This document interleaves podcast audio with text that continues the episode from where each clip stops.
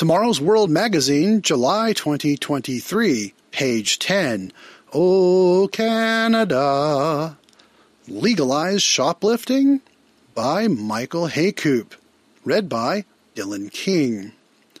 Frustration over inflation is a real and increasing problem. No one is happy to arrive at the checkout aisle only to discover that the same basket of groceries they purchased last month now costs more.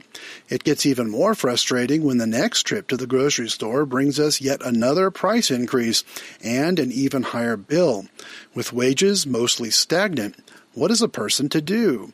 An increasing number of people believe they have found the ultimate solution. If it's too expensive, just put it in your bag and walk out an insignificant crime? In 2014, the California legislature passed Proposition 47, reclassifying nonviolent thefts as misdemeanors if the stolen goods cost less than $950 total. Since that time, news agencies across the United States and Canada have shown surveillance footage of individuals walking into stores, helping themselves to their products of choice and walking out the front door. This is often presented to Canadians as an over there problem, something happening in the state of California, but not having any broader ramifications. Many fail to realize that this problem is increasingly becoming an issue throughout Canada as well. While not alone in facing this increase in theft, grocery stores appear to be bearing the brunt of the cost. The Canadian press reported that a quote, growing number of supermarkets report an increase in thefts of food and pharmacy products, end quote. From Supermarket Theft Rising, Shoplifters More Aggressive warns grocery industry February 8, 2022. The article goes on to state that the data is difficult to track as retailers often respond by asking the suspect to leave rather than involving police. Why wouldn't a grocer want to involve the police? It is not the same situation as California, where the passing of a proposition essentially made shopkeepers powerless. Yet the results are much the same. So, what is happening here in Canada to foster similar increases in shoplifting? Writing for CBC News, David Burke summarized it with this impactful statement, quote, Our justice system is crumbling both on a federal level and provincial level, end quote. That's from shoplifting and other party crime cases are being dropped by courts May 30th, 2019. Burke explains, quote, Across Canada, people accused of petty crimes like shoplifting, minor assault, and fraud are walking free because the justice system doesn't have time to deal with their cases as it struggles to move more serious crimes through the courts, end quote.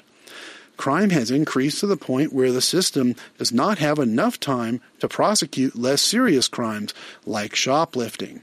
Note that Burke's article was written prior to the pandemic which, along with the ensuing downturn, has created an environment where the normalization of shoplifting has accelerated. The new economics of theft. Two recent trends have worked to push this crisis forward. First, as the labor market shrank and consumers expressed the desire to limit interactions, many stores became increasingly reliant on self checkout stands. These stands allow customers to scan their own merchandise before bagging and paying. How we act when we believe no one is watching is a vital aspect of one's character, yet the opportunity to avoid payment is too much for some to ignore. Second, inflation has resulted in soaring prices, leading some to take desperate measures to pay their bills. A recent Toronto Star article titled Confessions of a Shoplifter showed the moral gymnastics of one shoplifter. Quote, I don't have any kind of moral quandary with stealing food. If the prices were fair, I'd pay. End quote.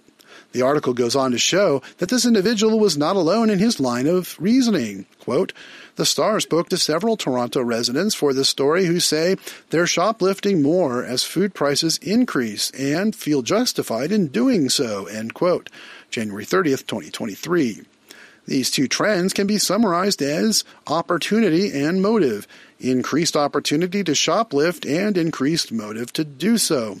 Combine these two elements with a decrease in the moral fortitude to simply say, I will not take what is not mine, I will not steal, and you are left with the perfect environment for a shoplifting epidemic.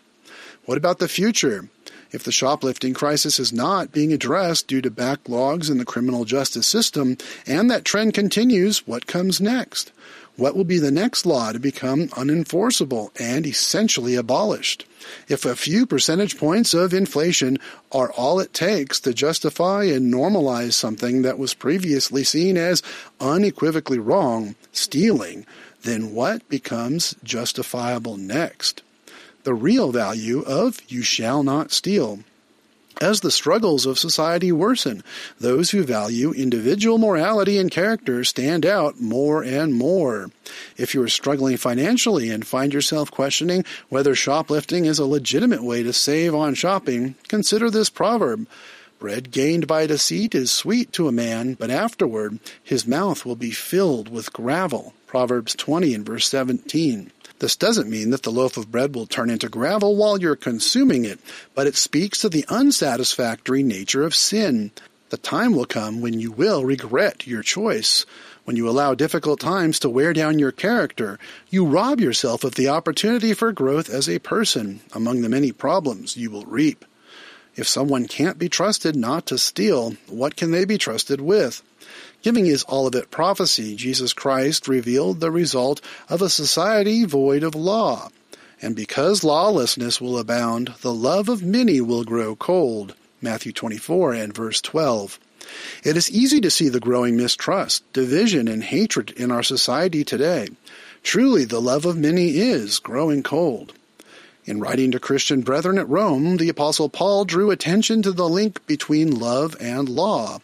Romans 13, verses 8 through 10 reads, Owe no one anything except to love one another, for he who loves another has fulfilled the law. For the commandments, you shall not commit adultery, you shall not murder, you shall not steal, you shall not bear false witness, you shall not covet. And if there is any other commandment, all are summed up in this saying, namely, you shall love your neighbor as yourself. Love does no harm to a neighbor. Therefore, love is the fulfillment of the law. As society allows for the normalization of lawlessness, the love of many will continue to grow cold, and divisions will increase. Hatred and suspicion will only escalate. But you don't have to allow that to be the story of your life. God recorded Ten Commandments, laws that, when followed, result in the exact opposite of what Christ warned about. While lawlessness leads to a lack of love, the Ten Commandments teach us how to treat one another in such a way as to promote lasting trust, peace, and harmony.